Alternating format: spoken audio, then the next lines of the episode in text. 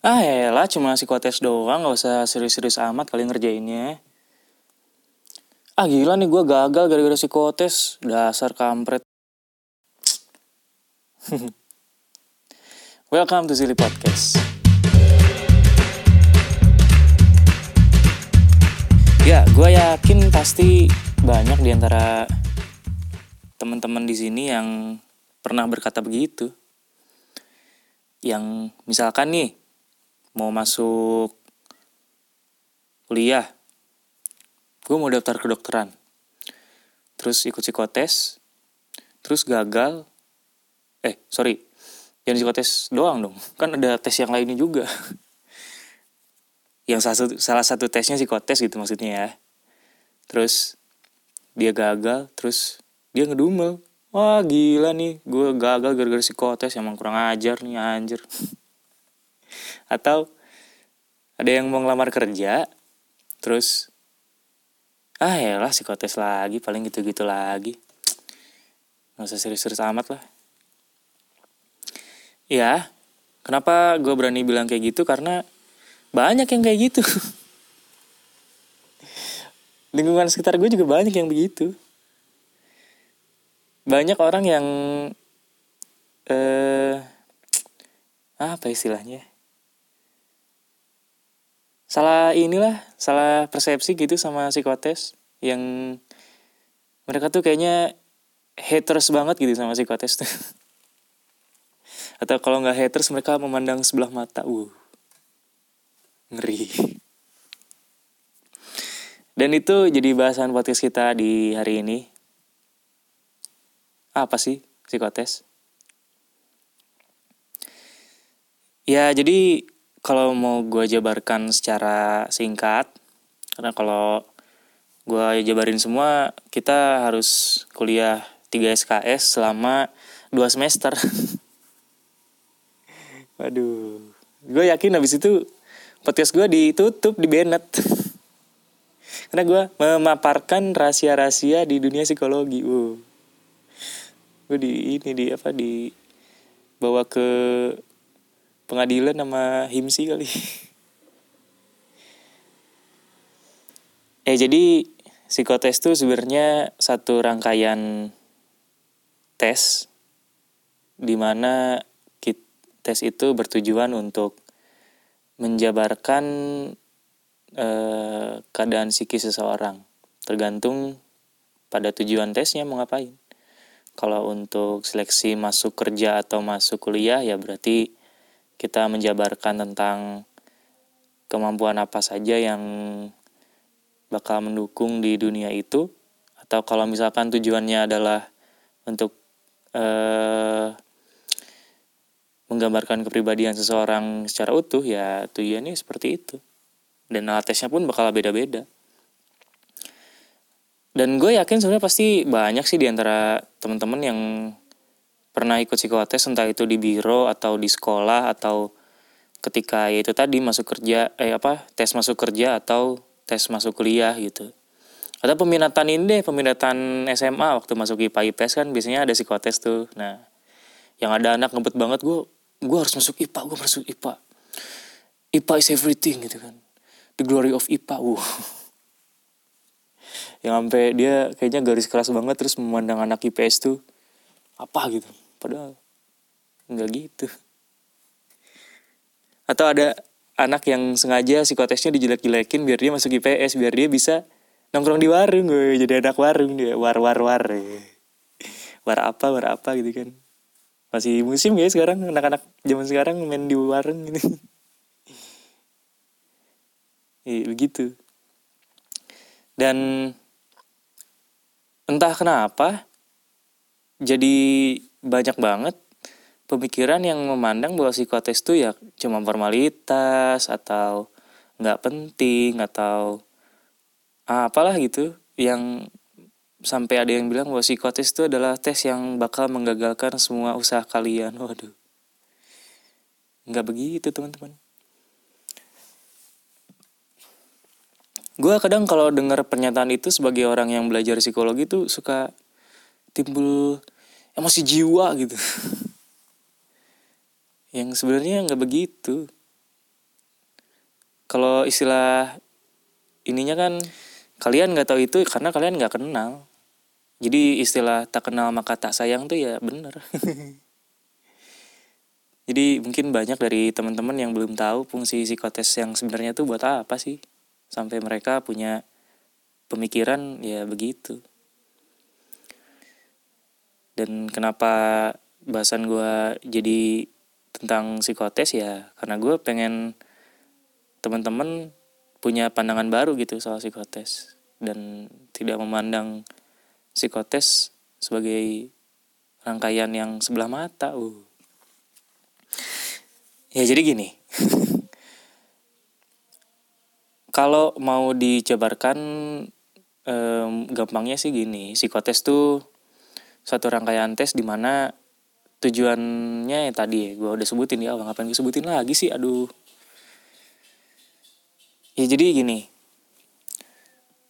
Keberhasilan kalian dalam menghadapi psikotes itu ya tergantung kalian. Sama aja kayak misalkan kalian tes potensi akademik atau ujian sekolah lainnya gitu. Dan sebenarnya psikotes itu bukan hal yang bisa dipelajari. Itu poin penting juga sih psikotes itu bukan satu hal yang bisa dipelajari dalam artian lu beli buku tentang psikotes gitu ya di salah satu toko buku yang sudah e, merajalela di Indonesia yang ada media-medianya itu karena gue masih nemu tuh buku-buku kayak tips lulus psikotes CPNS wow. Terus belakangnya ada tahunnya 2019 2020 2021 berseri dia tiap tahun ngeluarin ini baru. Aduh udah kayak ini udah kayak novel ada serinya. Bukan yang begitu teman-teman. Uh, yang paling cringe yang pernah gue baca tuh ada salah satu buku yang ngebahas bagaimana cara biar kita bisa lulus psikotes uh, ujian masuk di PDAM. Yang mana PDAM itu kan nggak tahu ya gue uh, menganggapnya itu salah satu departemen sih, maksudnya departemen kenegaraan lah gitu ya. Yang mengurusi ini kan air negara. air satu Indonesia dia yang ngurus. Nah, di psikotes tuh kan ada tes ini ya. Kalau teman-teman yang pernah psikotes tuh ada tes gambarnya kan, suruh gambar apa, gambar apa gitu kan. Misalkan ada yang gambar 8 kotak, teman-teman harus bikin gambar dari 8 kotak itu gitu kan. Nah, di buku psikotes yang itu kalau kalian mau lulus masuk PDAM, kalian harus menggambar 8 kotak itu dengan tema air. Waduh. Salah pak. Itu bukan begitu cara kerjanya. itu tuh alat tes kepribadian. Terus lu ngisi pakai air semua. Waduh. Gambar keran, gambar hidran, gambar air hujan. Wow. Terus pas psikolognya baca, asesornya baca, ini orang kayaknya melo banget air-air semua. Nggak gitu ya teman-teman ya. Jadi ya tiap alat tes tuh punya fungsinya masing-masing. Ada yang emang dia mengukur potensi kognitif teman-teman. Kognitif tuh cara ini ya, cara berpikir uh, teoretikal dan praktikal lah gitu istilahnya kayak ya itu kayak tes tes tes sekolah gitu, tes ujian uas lah uas kayak uas gitu kan. Ada yang fungsinya buat uh, menggambarkan kepribadian teman-teman, ada yang fungsinya untuk melihat bagaimana teman-teman ber respon di situasi kerja dan lain sebagainya gitu. Dan ketika tes kepribadian terus diisi dengan uh, gambar air gue sebagai orang psikologi itu kadang suka ketawa gitu. Kok bisa begini ya orang? Jangan ya teman-teman ya jangan beli buku begituan lah nggak ini. Tidak menggambarkan apa yang seharusnya digambarkan gitu. Jadi Hal pertama yang harus teman-teman tahu ketika teman-teman dihadapkan dengan psikotes adalah kerjakan sesuai dengan instruksinya dan sesuai dengan apa yang mau teman-teman jawab. Terutama di tes-tes yang kayak misalkan tadi tes menggambar gitu. Ya gambar aja yang mau teman-teman gambar gitu, jangan terpengaruh dengan teman-teman mau masuk mana teman-teman mau keterima kerja di mana terus jadi gambarnya menyesuaikan nggak begitu sesuaikan nama bukan sesuaikan ya kerjakan sesuai dengan apa yang muncul pertama kali di lubuk hati teman-teman lalu langsung tuangkan jangan dipikirkan gitu. Itu yang pertama. Yang kedua banyak yang sering nggak ada persiapan gitu mau ikut psikotes. Tidurnya begadang nggak sarapan dulu terus nggak mempersiapkan diri lah intinya gitu. Datang terlambat kadang di e, waktu psikotesnya. Itu tuh mempengaruhi loh maksudnya e, ketika teman-teman ngantuk ketika teman-teman terburu-buru karena terlambat atau karena alat tulis yang gak lengkap itu jadi satu hal yang bikin teman-teman panik kan secara mental secara psikologis nah itu mempengaruhi jawaban teman-teman juga gitu. Atau jadi mood deh kalau misalkan kurang tidur kan jadi mood ya jadi nggak konsen ngantuk gitu kan. Si apa testernya ngejelasin apa kitanya nguap-nguap ngantuk gitu kan. Jadi nggak tahu harus ngerjain apa gitu. Nah itu kadang hal yang jadi membuat jawaban kita atau respon kita ketika mengerjakan psikotes itu jadi tidak sesuai dengan seharusnya keadaan diri kita gitu Terus yang ketiga yaitu kadang suka dianggap itu cuma formalitas yang bikin kita jadi nggak serius juga ngisinya. Padahal psikotes tuh menggambarkan diri kita. Terus kita menganggap itu sebagai hal yang tidak serius, yang cuma formalitas, kita ngisinya asal-asalan. Ya psikolognya juga memandang kita sebagai orang yang asal-asalan. sebagai orang yang, ah gila nih orang gak niat nih kayaknya kerja di sini. Psikotesnya kayak gini kok. Yang ngapain gue masukin daripada gue ngambil resiko tempat kerja eh kantor gue perusahaan gue melihara orang yang kayak begini nggak akan jalan ya kan begitu. Jadi jangan salahkan ketika kalian mengerjakan psikotes itu dengan asal-asalan terus kalian tidak masuk ke tempat yang kalian harapkan gitu. Ya salah kalian sendiri kok gue ini ya nyalahin mulu ya dari tadi. Terus gue abis ini di ini nih dihujat tuh parah lu misalnya nyalain doang gini gini gini nggak ngasih solusi gini gini gini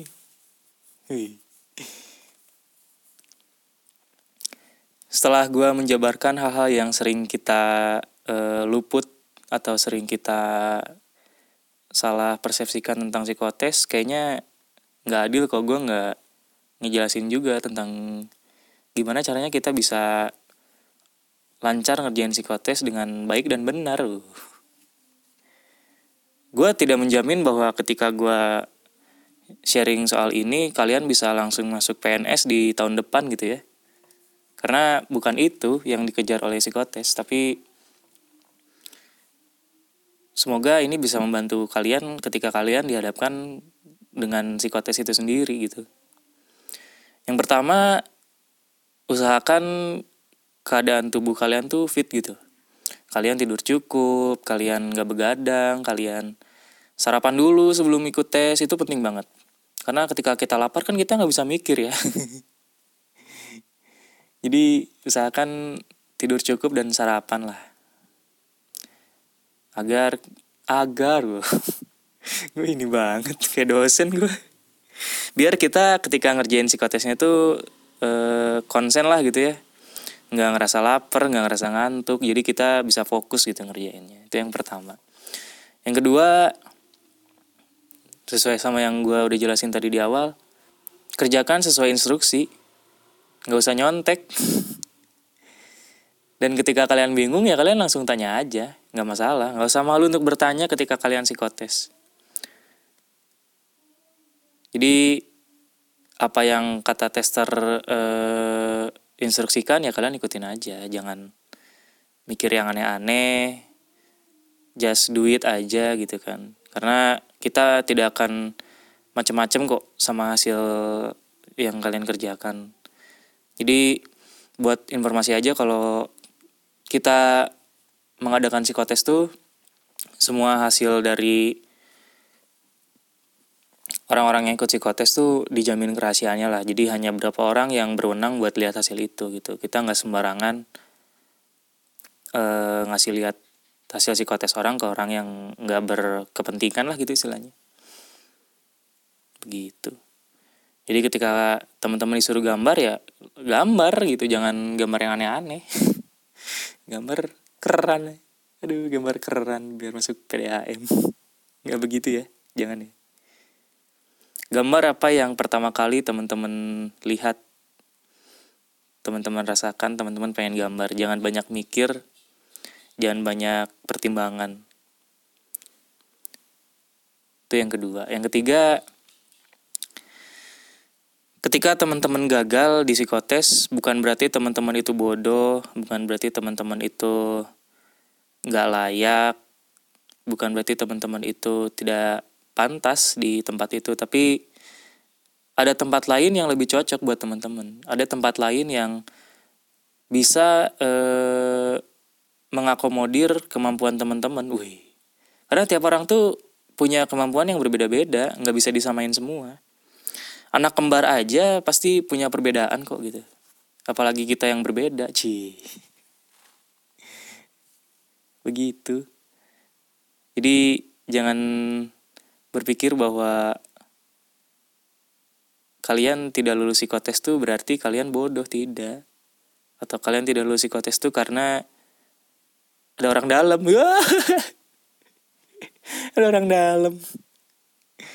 Ini orang dalamnya siapa nih yang bawa?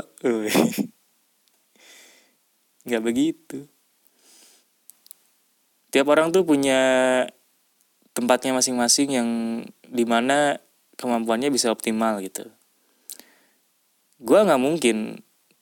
Bukan gue nggak mungkin. Mungkin gue eh, nggak akan cocok ketika gue kerja di pertambangan.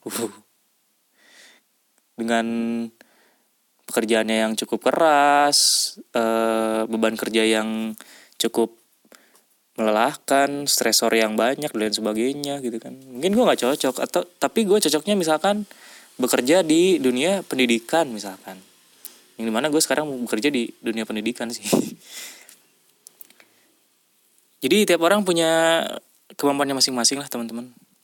Kita jangan terlalu memaksakan diri untuk bisa sama dengan orang lain agar terlihat keren agar terlihat capable di satu bidang padahal kita punya potensi di bidang lain yang justru kalau kita tekuni itu bisa jadi hal yang bisa kita banggakan juga. Ya. Itu yang ketiga. Dan yang terakhir sih kayaknya tips dari gua tentang psikotes. Mulailah terbuka dengan apa pun tes yang dikasih. Maksudnya gini, jangan anggap bahwa psikotes itu cuma formalitas karena ya selayaknya tes-tes yang lain psikotes juga pengen dianggap. Dia ini ya kesannya kayak orang yang udah ngejar cewek atau cowok berapa tahun tapi friendzone doang. Waduh. Jadi curhat. Begitulah kurang lebih. Psikotes tuh penting. Psikotes tuh bukan cuma formalitas yang diada-adain. Biaya psikotes tuh mahal loh. E, maksudnya buat mengadakan satu psikotes tuh mahal. Harus bayar testernya harus bayar e, asesornya atau psikolognya buat menginterpretasikan hasil tes kalian. Harus bayar ngeprint. Men ngeprint men. Ngeprint soal psikotes tuh nggak sembarangan loh. Maksudnya tidak semua jasa printing bisa melakukan itu. serius serius. Ada beberapa lattes yang kita punya license tersendiri lah buat uh, mencetak itu gitu dan hanya beberapa uh, jasa percetakan yang punya license itu. Kalau di Indonesia setahu gue baru berapa gitu. Nggak banyak. Itu alat tes yang sifatnya ini ya, sifatnya eh proyeksi atau apa ya proyeksi bahasa gampang itu yang benar-benar menggambarkan kepribadian banget lah gitu kalau misalkan alat tes kayak misalkan yang kayak UAS atau tes kompetensi biasa yang pertanyaannya kayak UAS atau yang ngegambar sih itu kan cuma masalah media kertasnya aja yang berbeda mungkin. Justru yang mahal tuh bayar tester, bayar psikolog, bayar skorernya. Karena kami sebagai orang psikologi dituntut untuk bekerja cepat. Mungkin teman-teman taunya habis psikotes, para tester itu bisa istirahat, makan siang, kongko-kongko, karaoke, wah pekerjaan kami sudah selesai gitu kan. Padahal tidak begitu. Kami setelah kalian pulang, hanya diberi waktu untuk makan siang dan beribadah mungkin. Dan kami harus lanjut untuk eh, memeriksa hasil jawaban teman-teman dalam waktu satu hari biasanya. Walaupun ada yang enggak sih. Tapi kebanyakan untuk perusahaan mereka mintanya cepat jadi ya begitu ketika teman-teman pengen dihargai hargai juga lah orang lain uh kok jadi ke sana ya kurang lebih itulah bahasan kita pada hari ini semoga bisa menambah wawasan teman-teman dan bisa merubah pandangan teman-teman tentang psikotes itu seperti apa dan ke depannya kalau misalkan teman-teman eh, pengen banget denger eh, hal-hal yang pengen dibahas sama gue di podcast ini, boleh DM gue di Instagram di Isal Satrianur. Teman-teman bisa DM situ. Kalau bahasannya sekiranya bisa gue bahas, gue bakal bahas di podcast ini. Dan I'm out.